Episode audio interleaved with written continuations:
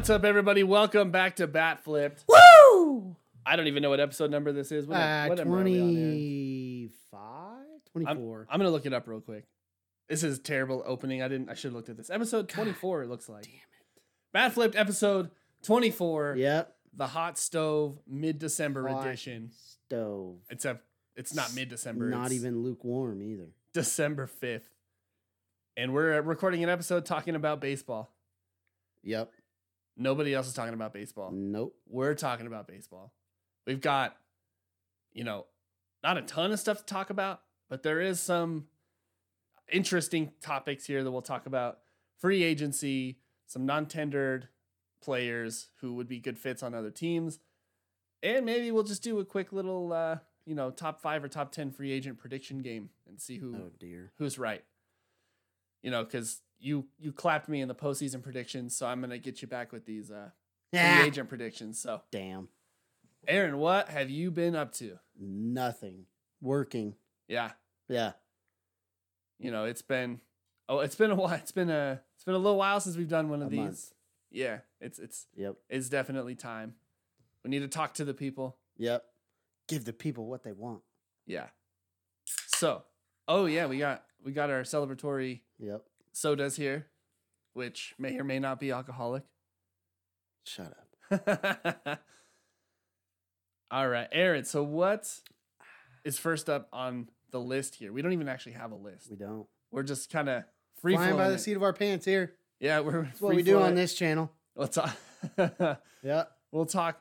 You know, we'll talk about every a little bit of everything here. So Yep. let's let's first talk about these players that were non-tendered before we really get going here. The, the, there's some there's some good players that were non-tendered. Among them, Kyle Schwarber, non-tendered by the Cubs. That was kind of a shock. Yeah. But I mean, he didn't really do much this season. But he's like a hero in Chicago for what he did in 2016. Yeah, that's a still that's still a big one that I'm surprised they're just gonna let walk. But uh, he he'll be a good fit for a team out there. Yeah, another one that was a surprise to me, Archie Bradley, formerly of the Arizona Diamondbacks. Uh, also former Reno Aces pitcher, as he was a starter. I actually have one of his Yeah. game worn jerseys in Yep. my closet when You're he was here. Uh, yeah, so it's been, man, it was there was a they were saying that this was going to be a very busy non-tender uh, con- uh, season because they were saying that because of the uncertainty of 2021 season starting on time Yeah. and with all the money that the teams lost. Speaking of, we can talk about that. The uh, MLB is filing a uh, grievance, or they're trying to sue an insurance company for losses from the 2020 season. I don't know. We'll figure that out later. Hmm. But with the uncertainty of the 2021 season and all the money that they lost in 2020, they were saying that the non-tender list was going to be a mile long. Now, yeah. for anybody who doesn't know how Major League Baseball's contracts work, which is probably a lot of people, Right. um, basically when you're when you're in the minor leagues, you make like zero dollars. It, it's enough to make a living. You know, probably Kinda. sixty-five to seventy thousand a year for AAA players, maybe a little bit less for AA, and even you know less than that for single A players. But once you get called up to the show, you're not making real money, right? League minimum rookie salary is about five hundred and seventy-five thousand dollars, Oh, rough. roughly. Rough. But obviously, that's not what the top guys are making. That's not what you know Mookie Betts or Buster Posey or or Mike Trout or any of those guys are making, right? But you make that league minimum salary for roughly three seasons, unless you're called up like at the very beginning. Like if you start as a rookie on opening day, like you've never played in the big leagues before, yeah. uh, you get two years before arbitration. If you're if you're called up like mid season, I think it's after the second month of the season, you get uh, an extra year basically, which is what they the Cubs did to, to uh, Kris, Kris Bryant. Bryant. Yeah. And so basically, how it works is like I said, after three years, you're eligible for arbitration. Yep. Now your arbitration is basically set up by what you've done on the field your first three years in the major leagues, which is why a guy like Mike Trout, after winning the MVP, was only making a million dollars the next year, and then he signed that super mega deal. Uh, Mookie Betts again was slated to make almost thirty million in arbitration this last year because of how ridiculous he's been. Right. But typically in arbitration, guys are somewhere around the five to ten million dollar a year market, and basically, uh, without going into too much detail, how arbitration works is the player says, I want this amount of money. The team counters and says, I want to pay you this amount of money. Yep. And usually they're close enough together to where the player and the team can negotiate a contract to uh, for that year to make sure that they don't have to go to uh, an independent arbiter, basically, Right. who decides, no, the player is making this much or the team is paying you this much. That's the last resort.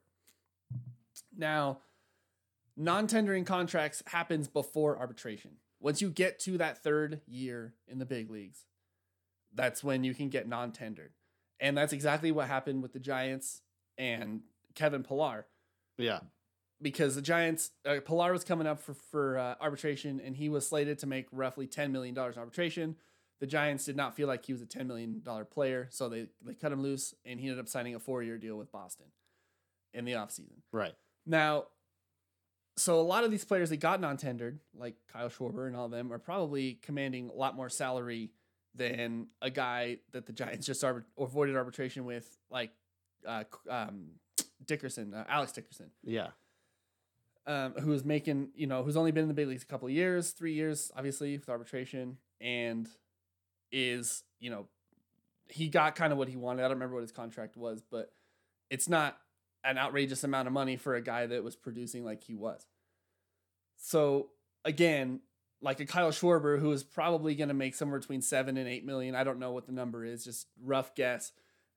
The Cubs didn't feel like he was worth that much money, so they just basically said, "See you later," and go sign a free agent contract with somebody else. Which is funny to me because he he was the guy for 2016. He's got the sentimental value, right?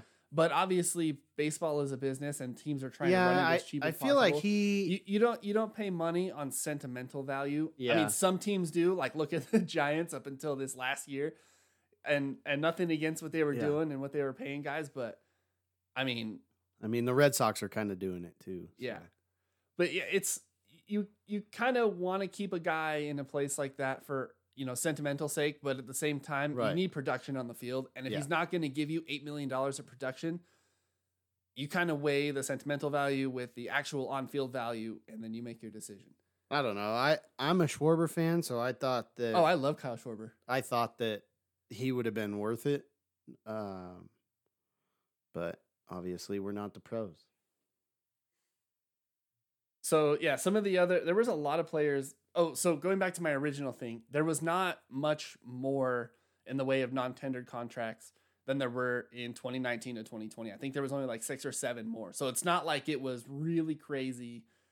Uh, that you know, it's not like it was 50. I think it was like 50 something players in 2019 to 2020 off season. Okay. It's not like it was 90 players Right. in 2020, which is what a lot of people were kind of thinking would happen. So let's see. Who was non tendered? Matt Andriese from the Angels, Hansel Robles, a uh, right handed relief pitcher. Travis Shaw, that was one that I was kind of Yeah. surprised. Travis Shaw was non tendered from the Blue Jays. Yeah. Uh, I think he'll get a he'll get a job though. Um, that that was just surprising. Uh, AJ Cole from the Blue Jays as well. He wasn't great. Adam Duvall. This one was Yeah, this one was a shocker to me. Was Adam Duvall got non tendered, and you look at what Adam Duvall has done, and since he became a Brave in 2017, 2018. Let me look it up Yeah. I don't know. all Adam Duvall has done with them is just destroy baseballs. And he was a 30 plus homer, 35 plus homer guy just Yeah. last year. And just him getting non Oh, he brings he brings the pop to the lineup, and yeah, that was that's surprising. I mean, you say what you will about the defense, right? He's not a great glove. He could fit a DH guy in uh, you know, in the American League.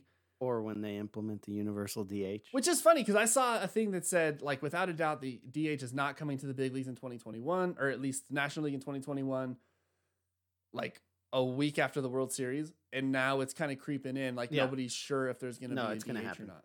And I'm like, that has to be collective, collectively bargained. You can't just, nope, we're just going to have the no DH because it was cool. Like, you have to, Right. you have to put that in the, in the CBA. Yeah, I, I don't know. So Adam Duvall, since he became a Brave, like I said, he I'm trying to pull up his full stats here. The Giants traded him to Cincinnati in 2015, late 2014. around yeah, de- and you were pretty heartbroken. Oh, over I was, dude. I could see, I could see Adam Duvall like his potential. Like the guy was unbelievable.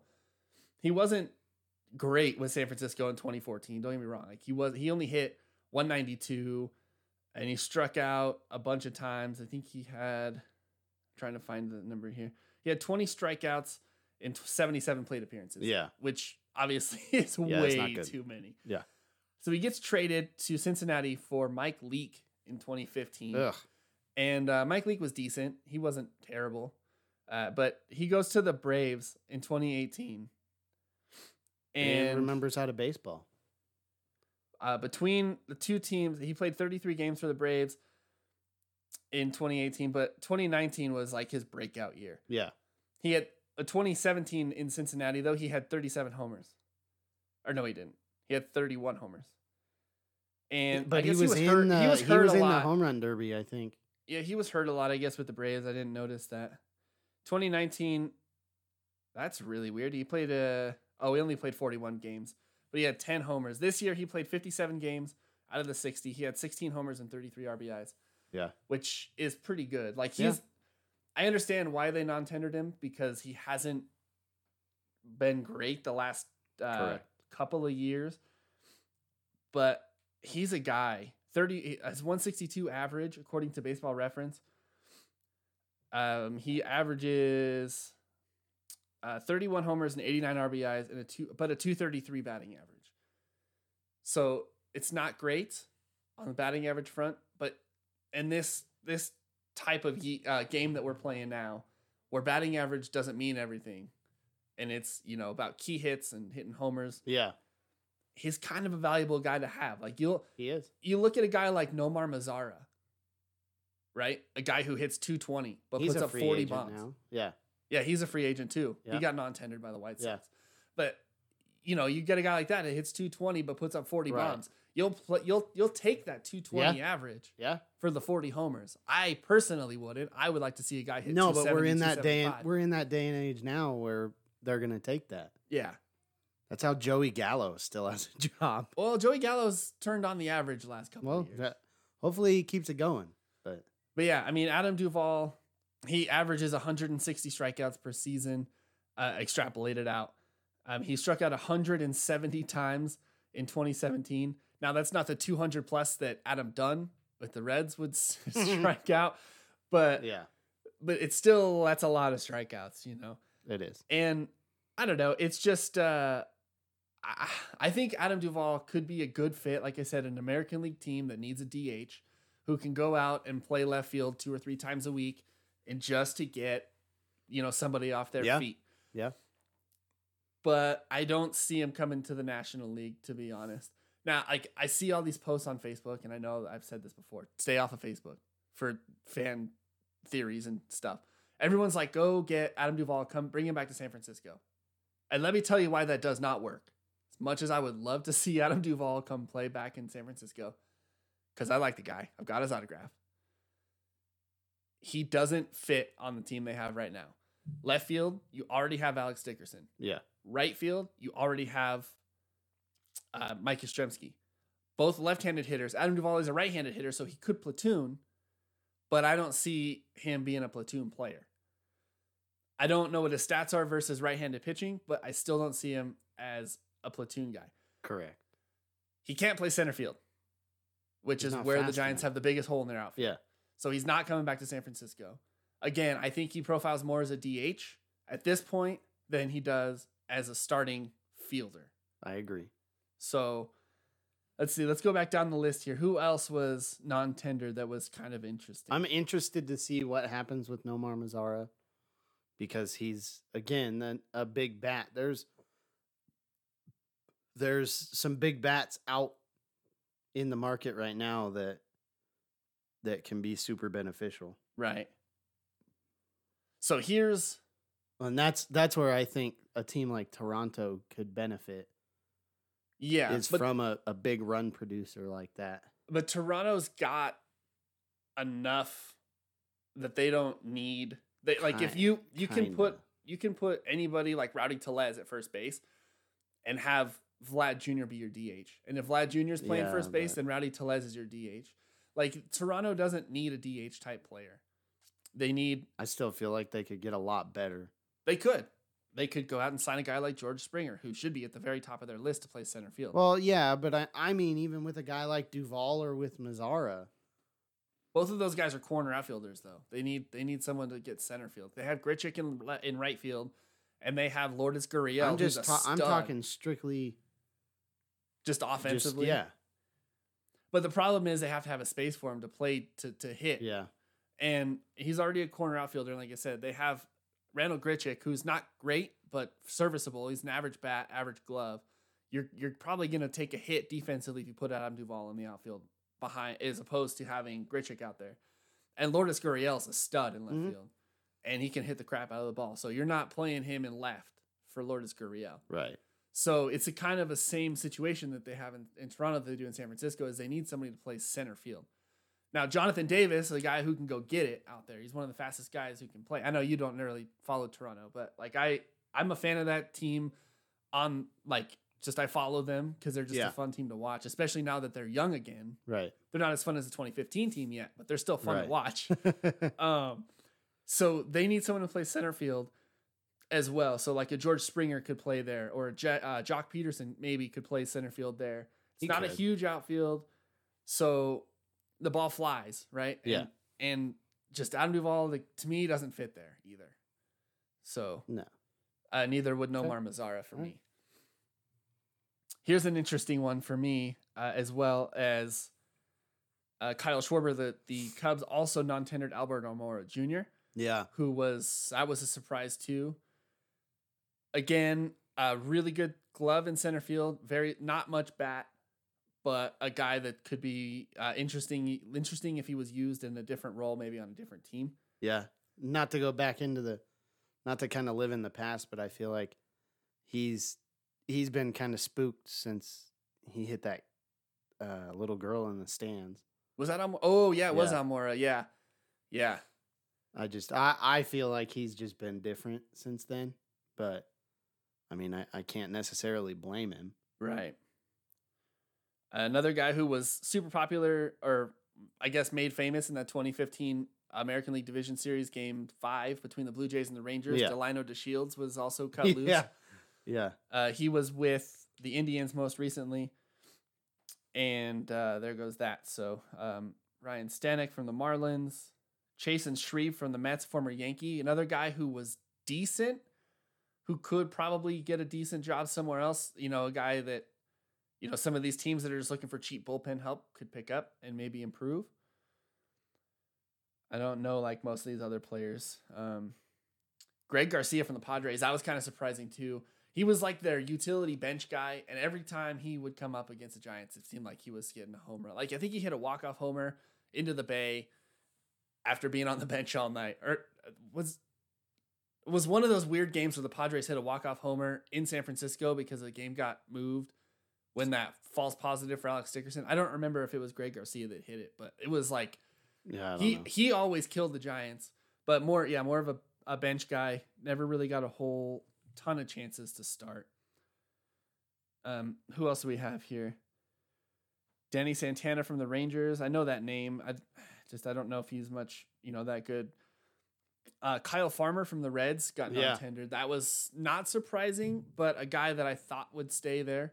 Former Dodger who was traded to the Reds. Again, Archie Bradley. That would be a guy that I would love to see San Francisco get because he's going to be on the cheap. The Giants need a guy that's going to be able to come into the bullpen, and he could be a late inning guy or a closer. Because I mean, the Yeah. Giants need to rebuild their whole bullpen. I feel so- like he's he's an underrated electric player that I'm I'm kind of worried like he's just gonna slip through the cracks. right. You know, everybody remember. Uh, well, he's got his his moment in this in the sun. Was it 2016 in that wild card game that, that the Rockies played Arizona, and he hit that triple? Sev- Seventeen, Was it 17? I think. Yeah, so. he hit the triple. that game Yeah. was that was one of the most Yeah. crazy wild games that I've ever seen. But yeah, I mean he a uh, flamethrower too. I mean he comes out. He he was a little bit. He didn't throw us hard this year. but Right. he's been a mid to high 90s guy. Uh, but yeah, I mean, I would, I love, I love me some Archie Bradley. Uh, Curt Casali probably won't get picked up like on a major league deal. Catcher uh, Brian Goodwin, who is played for the Angels, was also traded to the Reds. Uh, center fielder, light hitting center fielder. So it's just, uh, I mean, it's he, he could be an interesting guy. A guy like Tony Wolters, also non tender from Colorado. It's, I don't know. I mean, Tony Wolters, a light hitting catcher, good defensive catcher, but not a guy that's that's gonna be a force at the plate. Like he Yeah. can run into, you know, he, he he's probably like a like a two 215, 220 hitter. I don't have the number in front of me, but that's kind of what I'm guessing. That's what it feels like. I don't, like I said again, I don't know half of these players, uh, but oh, Eddie Rosario from the Twins. That's a that was another guy, a low average, high power, decent glove guy. It seems like there's a lot of those at the There is. moment. A lot of guys are saying, And they're all free agents. now. yeah, to go pick him up. Uh, Matt Wisler, a reliever from the Twins, former Braves pitcher, pretty good as well. I mean, there's a lot of guys out there. Luis Cessa from the Braves, or no, he was tendered. It was Jonathan Holder from the Yankees that was not tendered as well. And so there's a lot of a lot of non-tender players out there. Yeah. And I think the reason, let's see, I've got the number here for the Cubs and Kyle Schwarber. Let's see what he was anticipated to make. Oh, it doesn't actually say. 28 year old, though. I'm trying to see because some of these players on this list have their arbitration predictions on here, and it's not a lot of money for a lot of them. Or maybe it was their pre arb. Oh, Jesus Aguilar. Yeah, he was tendered at 4.3 million. But yeah, so lots of lots of options out there. Who are who are some of those guys that that you would think that would fit with Boston? Like for me, one I think we talked about this just before the pod. Mhm. The one that makes the most sense to me for Boston is Kike Hernandez Yeah. at second base. Yeah. Yeah. We haven't had a solid second baseman since everything with Pedroia has been going on. Was that 2015? 2016? Yeah, Like the guy hasn't played in three years. Yeah, it's been a long time. Um, so that hasn't been a, a lockdown position, and he gives he gives us the opportunity for that. So I think that would be a good pickup. Um, really, someone like an an an Archie Bradley still wouldn't be bad. I mean, they do We need bullpen help. We don't we don't have any pitching, really. Like we don't have a solid closer. We got Matt Barnes, but to me, he's not a closer. Right. So there's a lot of holes just in our pitching staff as a whole, not just starting and not just bullpen. It's it's on both. So I think that's really where they need to focus on and hopefully that's where they will. And if that means another season where we're just kind of getting by with a second baseman, Yeah, they just so kind of be it. they just kind of put a utility guy there, and if you can play there, as long as you're average defensively, Right. I don't really care what you got. You know, I, I couldn't even tell Right. you how many guys or who even played second base for the Red Sox this year. So It was a Asian guy. I don't remember his name. was it? It wasn't Sue Lin, Yes. was it? Yeah. Oh, he just signed a minor league deal with the Twins today. Yeah. So adios. Uh, let's see. The Mets are trying to sign catcher James McCann, who was pretty under the radar. Yeah. He wasn't good when he came up. He's kind of he's kind of taken the uh, I guess former White Sox uh, shortstop that played for the A's. I keep drawing a blank on his name right now. Semien? Semien, Marcus Semien. Yeah, he's kind of taken that route. Not so good defensively when you first come up, and now Yeah. now he's a hot commodity. He's not a JT Realmuto, which the Mets really should be going after. Right. But he is a solid catcher. They're saying that the Mets are trying to go after Bauer and Realmuto. Ha. Speaking of the Mets, Even even if they do that, they're still gonna find a way to fuck it up. It's Yeah. the Mets. Speak, I was gonna say, speaking of the Mets, they have been sold finally. A a buyer by the name of Steve Cohen has purchased the Filthy Mets. rich fucking guy. Yeah, he's he has said that he is going to, to turn the ship around Sure. and he's going to spend money like the Mets have never spent money Yeah. before. okay. And I'm interested to see that All right. because the Mets I every time I think of the Mets, I think of the Family Guy episode Where it's like, and it's the beginning of the. New York Mets season. Throws the first pitch, and it's over. yeah, that, that is the greatest. yeah, I I haven't ever since Todd Frazier left, and I mean, they had one good year in 2015, and they got blown up by the Royals. in the yeah, Series. yeah, and they you know they lost their Dark Knight in in Harvey and He's never been the same since. no, he since. he hasn't, and they've they've never been the same. That's true. They can't get Syndergaard and Degrom Yeah, they can't get them on the Together. field. Yeah, at the same time. to really try to quote unquote like run the table. They had Wheeler, no, that didn't work out. I mean, it did until it didn't. Right. But that again, like you had Wheeler and Syndergaard, but not DeGrom. You had Wheeler and DeGrom, but not Syndergaard. Like it never meshed. They have. Uh, they also did extend that qualifying offer to Marcus Stroman, and he did accept. Oh yeah. So they have. So that's the other like really if they if they did it, it would just be another year to me where they have an amazing fucking pitching rotation and you're gonna screw it up. well, let's look at their offense though. They have Peter Alonso. They have Jeff McNeil, Yeah. and who else do they have to play or to hit? I mean, I couldn't. Cespedes. I don't think he's there anymore. I think he's a free agent now. No, He's got one more year. I think so. I thought he was a free agent. I don't know. He he's another guy. He hasn't played. That's true. Under uh, mysterious circumstances on that ankle injury on his Yeah, farm I- with whatever. the hog and the, whatever his story is. Speaking of players that uh, I guess are a little bit older and were thought of uh, as elite defenders and, and elite players at one point, Robinson Cano suspended the Fucking whole guy. season for a Idiot. second positive PED test. Idiot. Now, Robinson Cano was very well liked at the Yankees Was. And went to the Mariners, where I think was where he was caught the first time. I don't Yeah. know for sure. And then he was traded to the Mets, what, two or three years ago? Yeah. And now he is gone. Bye bye. So here's where it begs the question. Robinson Cano is probably one of the one of the best, I wouldn't say best, one of the better shortstops to ever second baseman to ever play the game. Figure it out.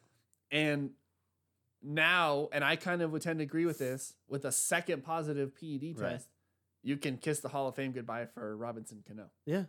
It's it's and a he's done deal. he's gonna go down like A Rod and like unfortunately like Roger Clemens and, and Barry Bonds and and all of that. Like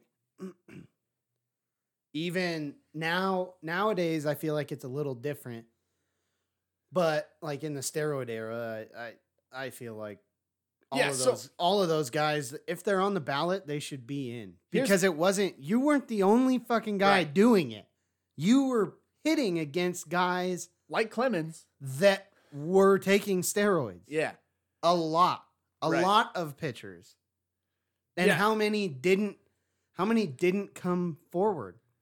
And if you're Barry Bonds, what the fuck does it matter?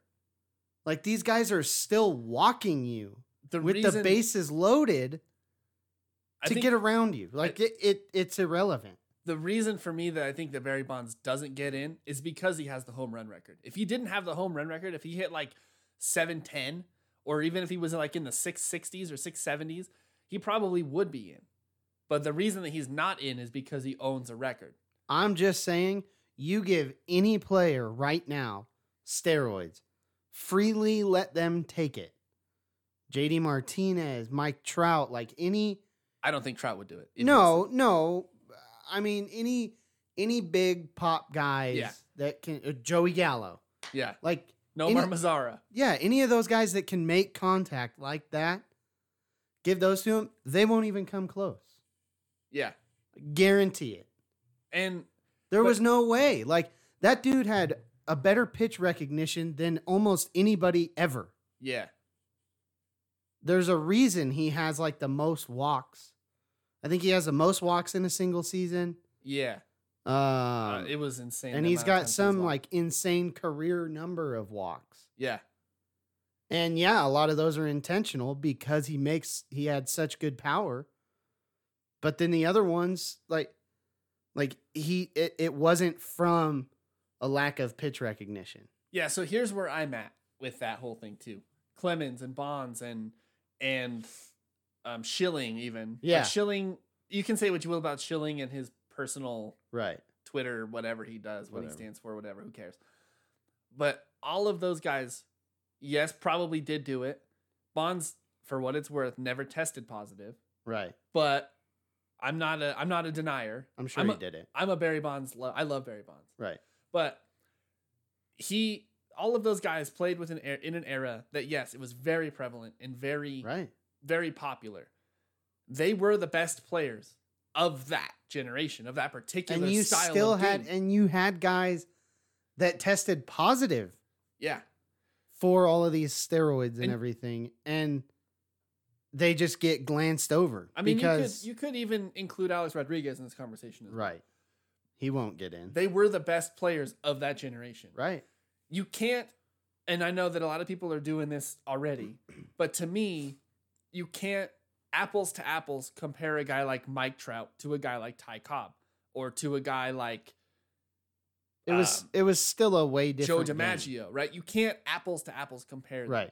you can't compare you can't compare like clayton kershaw to uh sandy Koufax. i mean you can the stats right but you it's a different game Yeah, yeah, and and really that's where we all love arguing about who the greatest players of all time are, but you never will have a greatest player of all time.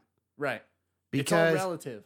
Because yeah, because the game evolves so much over time. Like Yeah.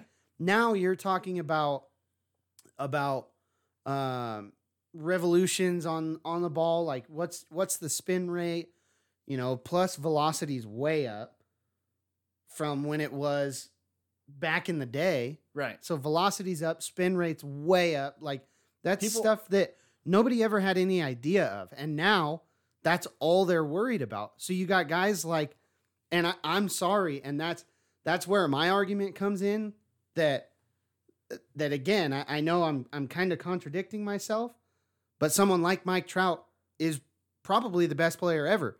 Because if you transplant him in a game back in the day, right that dude's gonna hit five home runs every fucking game. Yeah. I mean, you've got a guy you've, so you've got a guy like, for example, and this is a nuclear example, right? You've got a guy like Trevor Bauer. Yeah. And I know we've talked about Trevor Bauer like ad nauseum on this, but that's fine. Like you you can look it up yourself. Well, we already talked about Mike Trout in literally 24 out of 24 episodes. Trevor Bauer, I think starting in like 2015, 2016, was he was really the first pitcher that I've heard of that I knew was was doing this. He Yeah. was going to the super high speed cameras to see how the pitch is coming out of his hand. right. He was really working on pitch design. He was working on spit spit spit rate. he was working on spin rate. yeah. He was doing all of this stuff five years before anybody else. And Yeah. that's why he's so good now because it took the league however long to catch up. Now, if you were to take a guy like Trevor Bauer, and I know that, the- again, this isn't an app, you can't apples to apples compare them because they're different. But if you take Trevor Bauer, 2020 Trevor Bauer, Cy Young winner, one vote away from unanimous, Right. and you put him in like 1990 or no you put him even if you put him up against 2004 pedro martinez who was unbelievable Right. You can't compare them because the hitters are different the hitters are looking Yeah, and not things. even the pitchers Yeah, the pitches are different it's not like you can just say oh well pedro martinez was better 99 Martinez, 04 Martinez, Randy Johnson, yeah Greg Maddux. Like, I mean, Greg Maddux is a guy that I still feel like arguably nobody talks about. right And he was just like, and he never he didn't even throw that hard he didn't throw over no, like but he, thi- that dude could locate better than anybody else. And that's a stat to me. You have location. The location hasn't changed. right So he's probably the best ever to be able to locate pitches because his swing and miss is insanely high because he, these guys can't they can't figure out where it's going to go or you know it's just it's all it's all deceiving. So But that's that's where you know, you can transplant all these different players. into the different eras. Yeah. But- and it, it's the same reason that now they say that nobody's ever going to hit 400 again. Nobody's ever going to break the um the hit streak the hit streak because because the, are swing so and much, misses are way up. the pitchers are so much better. Yeah, pitchers used to just be pitch to contact. Yeah, now, Now now 99% are pitched to strike you out. I was gonna say if you're a starting pitcher and you're not getting at least eight to nine strikeouts per nine innings, Yeah, what the fuck's wrong with you? Yeah, Shit's broke. Like I mean the long. Go- I mean, there's still a few guys in the league that are that are pitch to contact Yeah. guys, like a Charlie Morton, like a Kyle Hendricks, yeah. like um, uh, there was another guy I was just thinking of, but those kind of guys. Really, I would even say Glasnow, like because Glasnow hasn't developed a, enough pitches. Like, We talked about that. yeah, in the last. yeah, episode. but uh, they're all pitched to contact, but their E ERA ERA is all naturally higher right. because right now, what are batters trying to do? They're trying Make to. contact. well, they're trying to hit homers. Yeah, but that that's all. You can't hit a homer if the bat doesn't come off your shoulder. True. So there there's no yeah, there's no app it's it's apples to fucking grapefruit. Like well, and even that's close. Like apples to pineapples. That it, it's yeah, it's not even not even close to the same thing. Yeah. So anyway, back to the original thing that brought this up. Robinson Cano probably not going to the Hall of Fame now, and and probably had a real shot at being in the Hall of Fame. Yeah. But oh yeah. but definitely, uh, I think that ship has sailed yep. on that. So, man, there's there's just so much that, that's going on. Uh, it, it- even though like baseball, this is the slow time of year. Uh, we're about to have the winter meetings. I think they're only a couple of days away next week. Yeah, I think I think so. Um, so we might see some roster movement there, some trades Hopefully. made. I'm ready for some something to happen. Yeah, we're waiting for these free agents to fall, and I was kind of, Oh. I was kind of hoping that they would sign sooner rather than later. Yeah. I don't think it's gonna be like it was in 2019 when when guys like uh, JD Martinez and all those guys weren't Yeah. signing until halfway through spring training. I don't think it's gonna be that slow, but I think that I don't uh, think there'll be anything crazy until next year. Yeah, I think mid January we'll we'll probably have some of these big Yeah. names like Trevor Bauer will probably wait until just before spring training because that's how he is. Yeah. But Yep. we'll probably have, you know, a JT Realmuto. If the right offer comes in sooner rather than later, he'll probably take it. Well, and that's a player that someone like Bauer is going to be holding out for. Like he wants to see what the market. it's different looks like. positions, but yeah, what are you know for age? Because Realmuto's older, I think Realmuto's thirty one. He's he's thirty one. but he's he's older than Bauer. Like you know what I mean? yeah, So and, and for a catcher, that's you might as well be fifty. yeah, but he's still. I mean, he's. No, here's I- the thing though: is like, Real Muto is a unicorn to me. he is. He is. because you never. Everybody see- said that about Buster Posey, though. No, but here's the thing. This is why he's a unicorn, though, because you never see a catcher like JT Realmuto ever reach free agency. They Right. they usually get locked up early, Mhm. and that's why Yadier Molina. I think the Phillies are catching a lot of flack for it. Yeah, that's why a guy like Yadier Molina was with the uh, the Cardinals for Yeah. his whole career. Yep. Because a he wanted to be there, but b they locked him up when he was like 27, 28 years old to the contract that he just finished. Right. You don't see a catcher. It's like a, again like a Buster Posey. You don't see them get to free because once you have your catcher, you Yeah, you you hold on to that yeah. catcher. You don't let him go. And and so that's why Realmuto is such an interesting case because there hasn't really been a big name free agent catcher in the last 15 years that I can think of. It's fair. You want to know? So I'm kind of excited. You want to know what's gaining a lot of traction? What's that? Bauer to the Padres. Yeah, I still don't know if that's gonna happen. It could happen. I don't know if it's gonna happen. That makes that team a whole lot better. because I've also seen like the Mets have really been wanting to get Trevor Bauer. Yeah, I know, but but I, I'm I'm still Bauer's Bauer's still a guy that he's chasing that that ring. Like a lot of guys will say that they're not. He is. Yeah, he wants he wants yeah, to win. that's that's and hey, and there's nothing wrong with that. no, either. and and then there's not like. if I why- was in his shoes, I'd be doing the same thing. yeah, why and do you want- realistically, I don't believe the players that say that they're not. They want to stay loyal to a team. Cool. I, I don't know what pipe dream they're feeding you, but I Like, mean, I the mean, fucking Mariners aren't. You're not going to get a lifer on the Mariners because oh, I'm really loyal to him. Well, you're never going to win a ring. I mean, there's a guy who wears 27 with the Angels that just signed a 13 year deal. Yeah, I, I know. So, I mean, it does happen, but I it also still- makes it a I- lot better. I can believe it. I don't want to believe it. it, it does make it a lot easier when they're going to pay you 400 million dollars. yeah, that, that I would just be yes, I'll, whatever you need, dear. yeah, I'll I'll go play for the Orioles right now, and Yeah. they'll never win another game for Right. like ten million dollars. Right. Yep. I will literally carry these guys. Just climb on.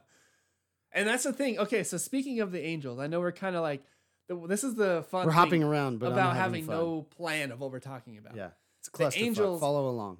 The Angels have taken themselves out of getting a Any other good player? game shortstop because Yeah. they signed or they traded for Jose freaking Iglesias from the Orioles, former Tigers shortstop, Yeah. who actually was pretty good defensively, but never really a good hitter.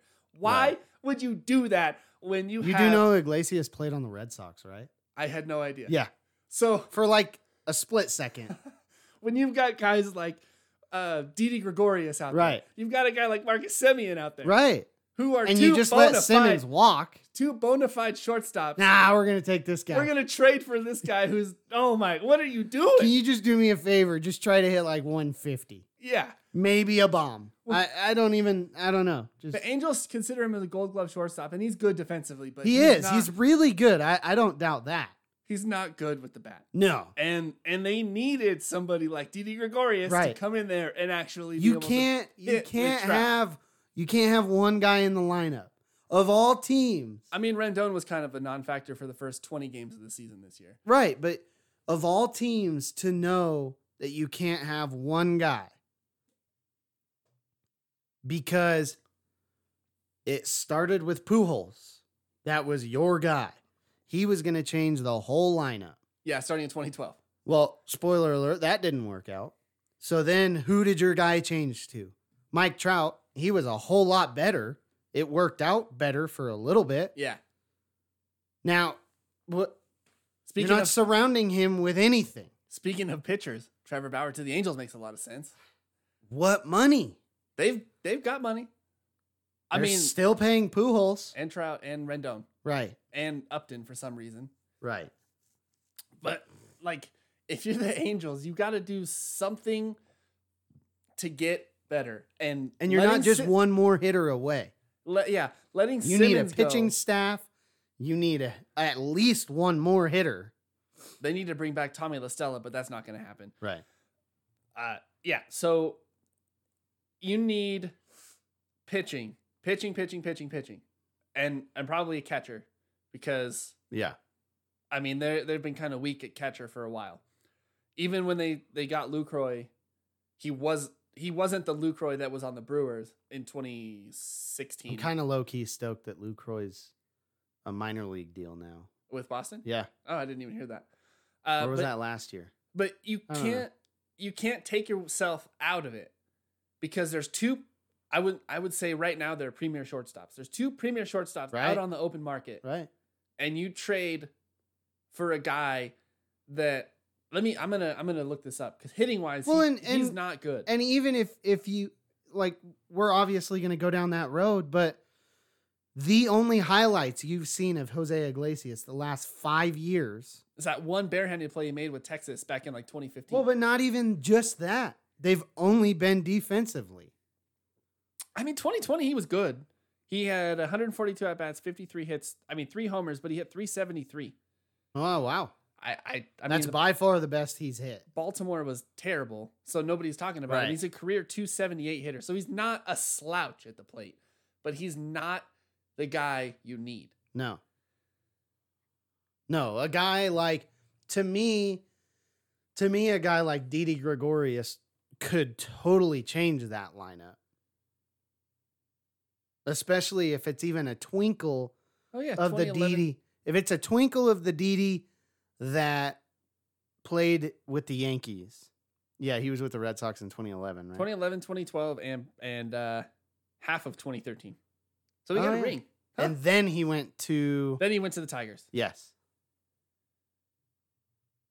Yeah, I mean he's not. He's only hit double digit homers once. 2019, he hit 11 with Cincinnati in that little tiny ballpark. Huh. Again, like he's not okay. So he's not as bad a hitter as I thought he was. But he's not. He's not a Didi Gregorius at the plate. Right. He's not a guy that's. Didi can still get you over 20. yeah, he's not a guy that's gonna pop. He's probably maybe gonna hit 10 home in in LA. pfft, Right. he's not gonna. He's be, a five guy. yeah, he's not going to be hitting a lot of dingers in in uh, Orange County. But yeah, he's a career 278 hitter. But yeah, by far his highest batting average uh, in 2020 at 373. His previous high was in uh, 2013 as total combined between Boston and Detroit. He hit 303. And he had a 300 season in 2015 and was an all star, but only played 120 games. Yeah. He's a guy. He's never played more than a, well. He played 146 last year, but before that, he never played more than 137 games.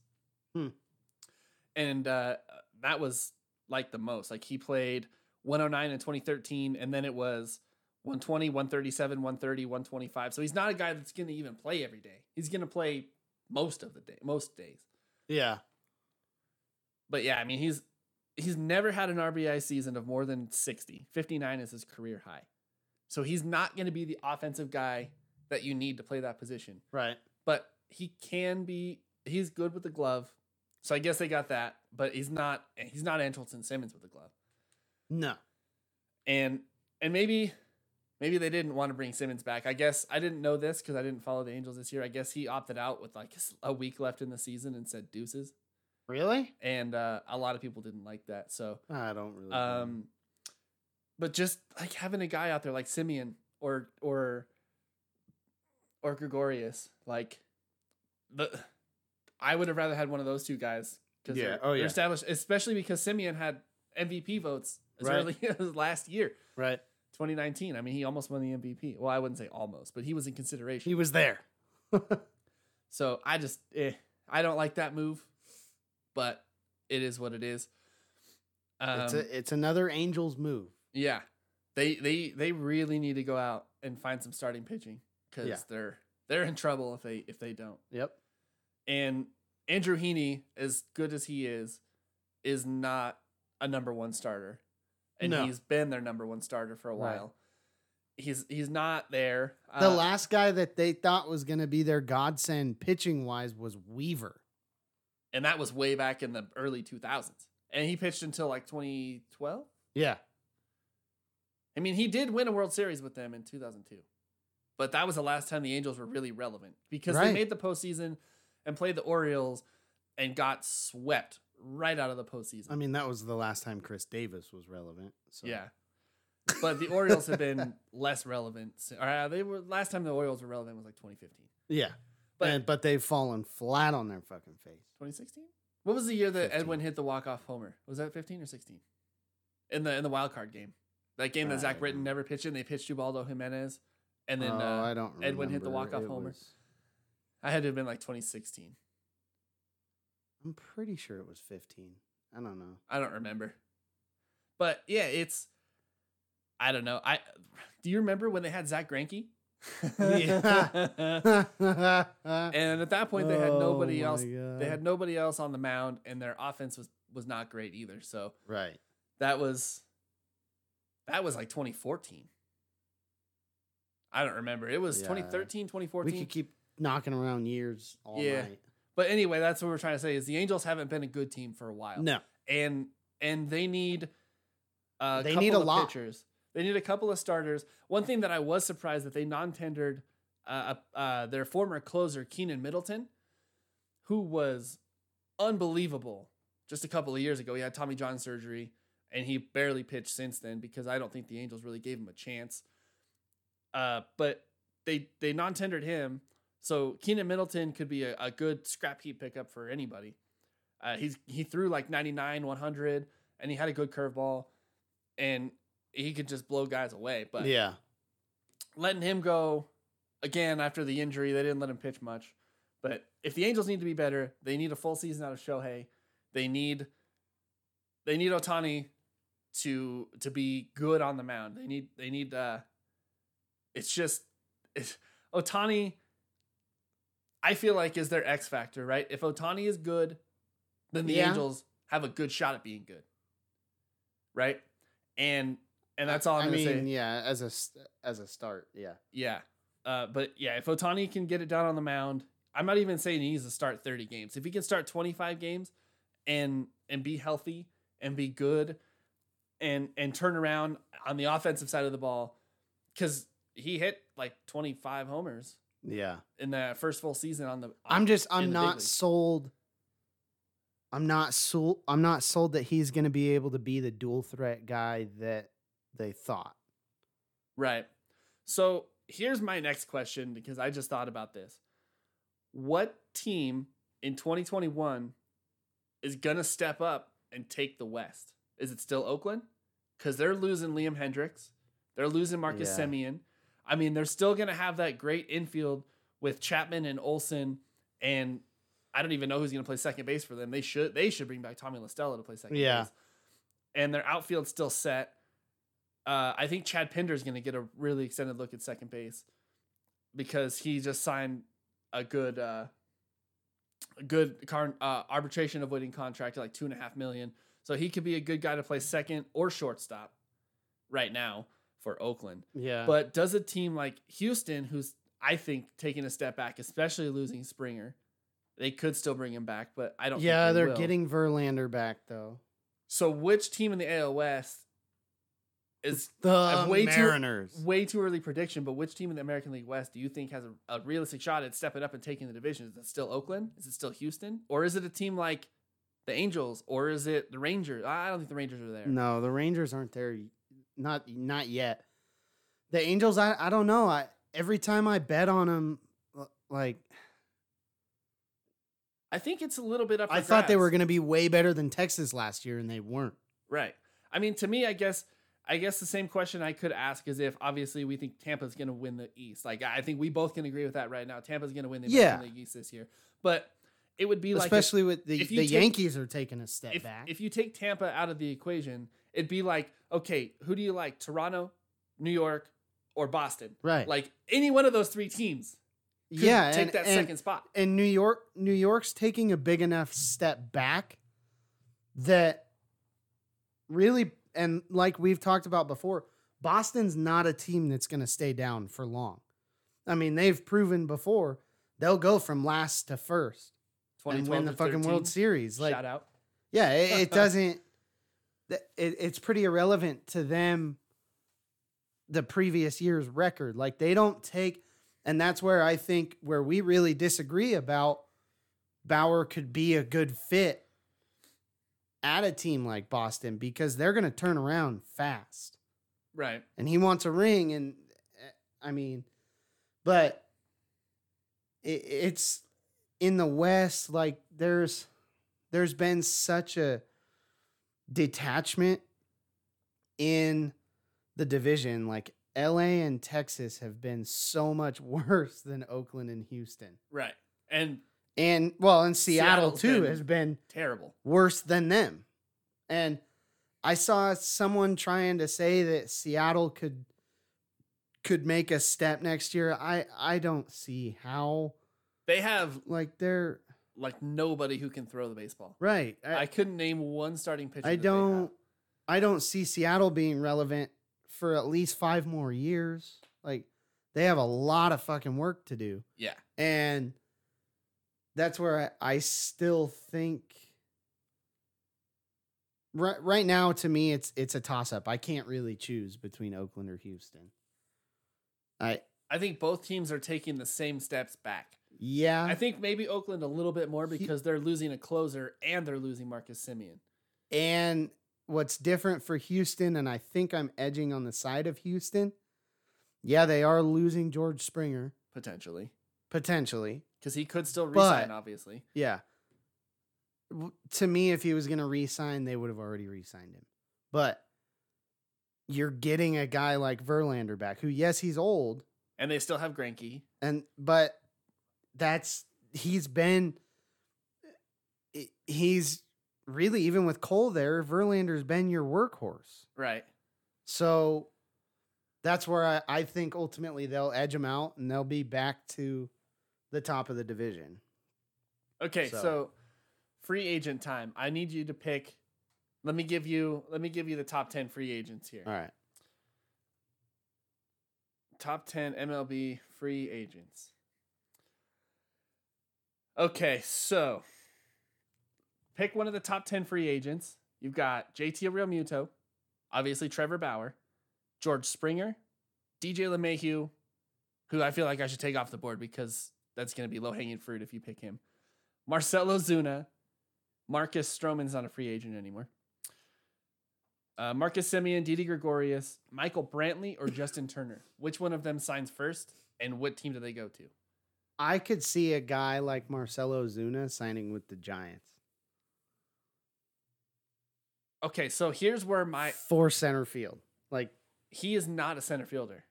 So again, it's the same Adam Duvall argument for me. I don't know. He's more of a center fielder than Duvall. he hasn't played a game in center field in He's a left fielder. God knows how long. Again, if they're willing to platoon because Dickerson's a left-handed hitter, Marcell Ozuna's a right-handed hitter, I just can't see them All right, signing. I just can't. uh, Here's my thing. I just can't see them signing two players at more than two to three. Because Alex Dickerson's deal, I just remembered, was like 2.2 million. So I can't see them signing him, and then signing Marcell Ozuna for like six or seven million to platoon him. It doesn't make sense to me. So I don't think he's coming to San Francisco. Anyway, choose again. Who's your who? Who else do you think?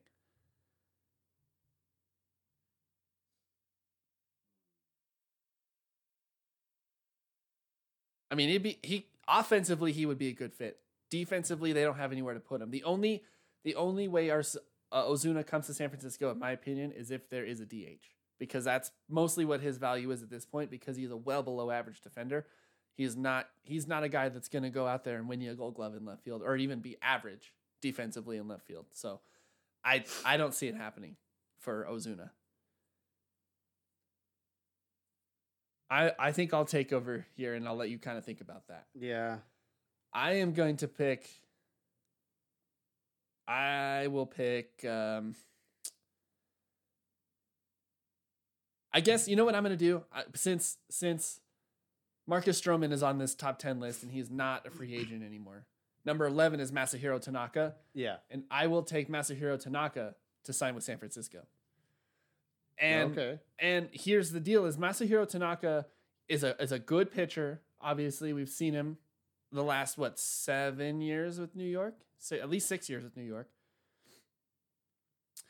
Thirty-two year old starting pitcher, uh, a very serviceable pitcher. It was very good for New York. The reason I see him coming to San Francisco is because they're desperate for starting pitching as well. Right? They need a guy, and he's a little bit older. He's thirty-two, but he could probably get three or four more years of being a good pitcher. Yeah. San Francisco obviously is a big park. And I just think that he could seriously benefit with coming to San Francisco because again they're they're they're desperate for pitching, but he could be that veteran leader that they need. He won't cost more. He he probably won't bring more than about 8, maybe 9 million a year. So if the Giants could get him for 4 years and and 35 to 37 million, I think that would get it done. They need they need um they just need he- he's another guy that's had Tommy John surgery, right? He missed all of 2014. Right. So I just think that he fits really well with San Francisco, who's desperate for starting pitchers, a guy who needs a little bit of a rebound, and and, and I think uh, Pitchers Park like that would definitely do him some good. So Okay. do you uh uh do Um, you get one here? Yeah, I have. I kind of have a few. All right, what you got? Um.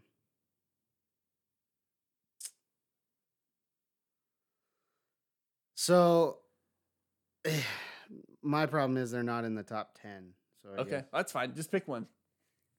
I was just going top. 10 So to I'm kind of, kind of sad that I thought this, but I scroll, I scrolled past Jackie Bradley Jr. Uh, and I another- He's he a guy that I could- in huh? San Francisco too.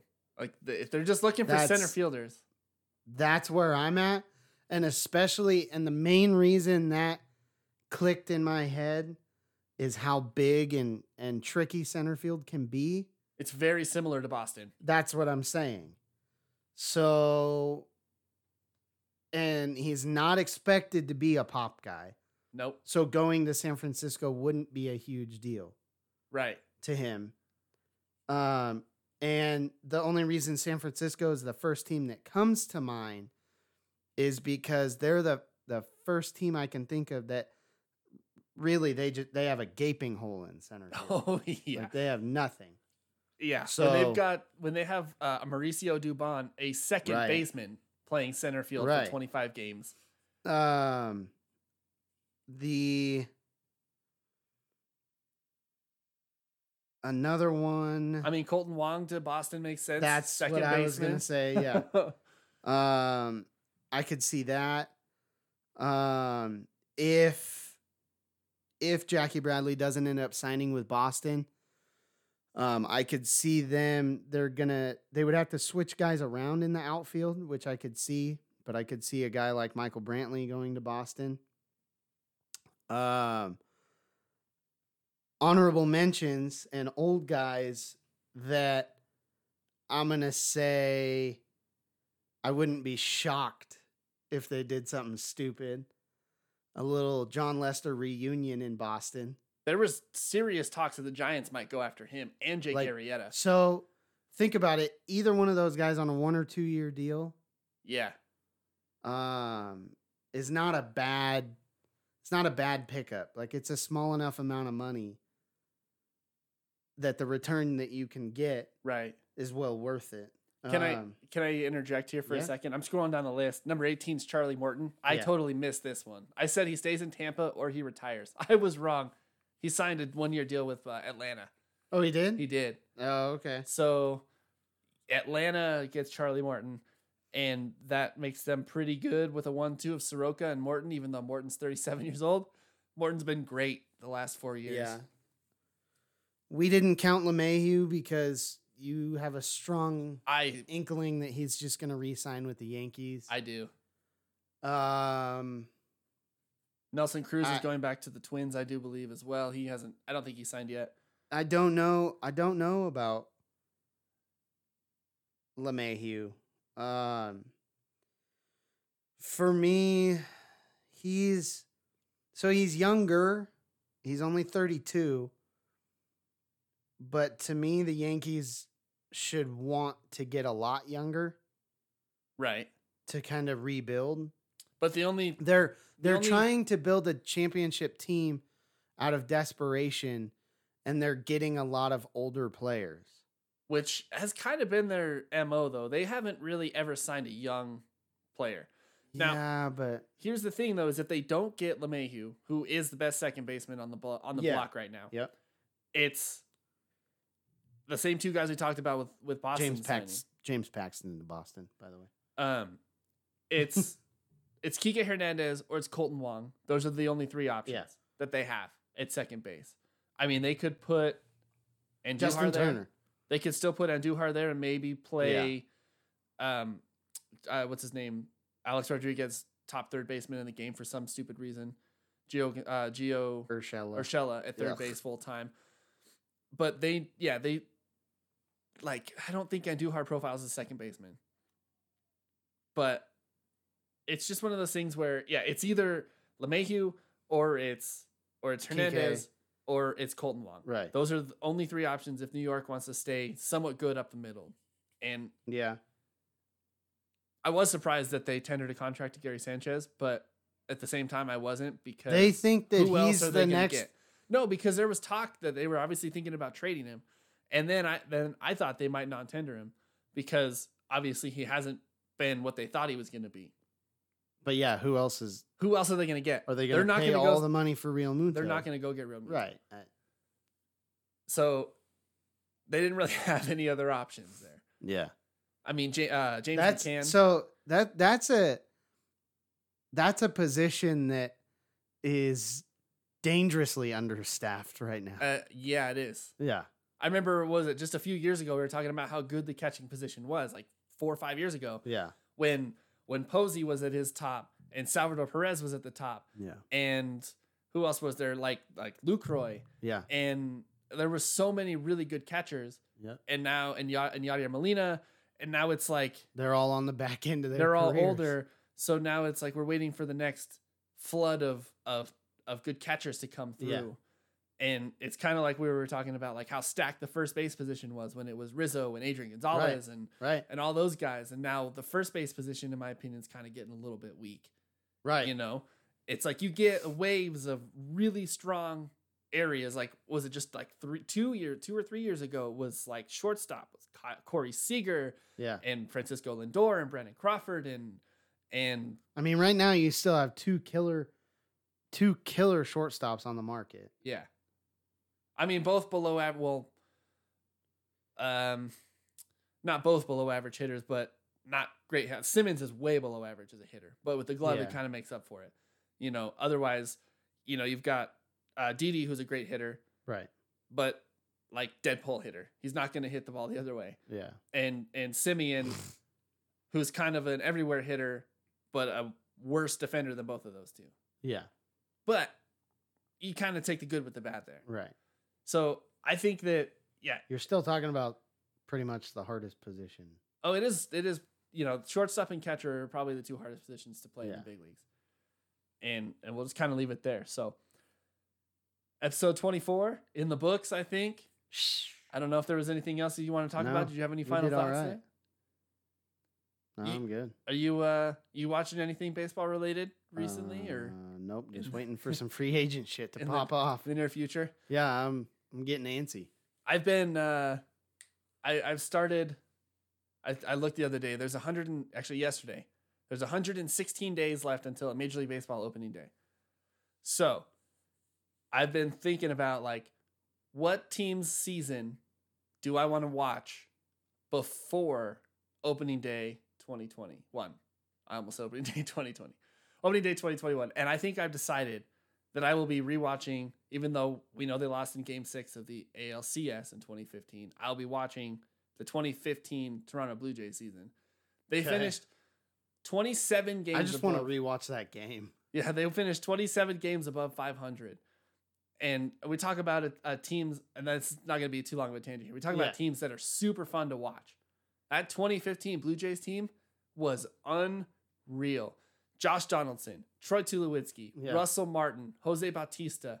Like any one of those guys could have hit fourth or third in any lineup. Yep. And at some points in the season, they had Russell Martin hitting seventh, and they had Edwin Encarnacion. Yeah. Like, talk about a fun team to watch. Yeah. I just, I, I, uh, man, I'm so excited to start watching that season. I got to start watching it Soon. soon because Yeah. I, I have it all on my on a playlist on YouTube, and it's like 174 games I have to watch in 117 days. yeah. It's fine. we'll get it done. Yeah. So, if there's any, uh, I don't know if you're still listening. Awesome, thanks for listening this far. Yes. But if there's it. any teams, seasons that were super fun to watch that you guys really enjoyed, because especially in the off season, obviously I try to watch as much as I can from other teams or try to watch some things from other teams. I'm interested. Like I I love watching the Giants, but it's fun to to watch other teams. Yeah. And I think the 2018 Red Sox season will be fun to watch as well. Not only because they won the World Series, because that team was actually really good. Uh, but yeah, any other anything else that's that team wise or game, even an individual game that was just un, unbelievably fun to watch. Yeah.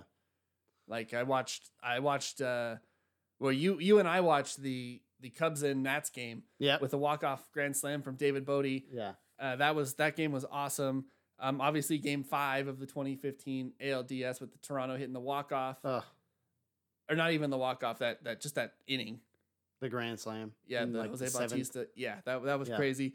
Um, that was a fun game. But yeah, if just anything that's fun to watch, I'm down to watch it, and let us know because Yep. I mean we'll even watch it together. I don't really care. Yeah. I'm in. So Sounds good. all right.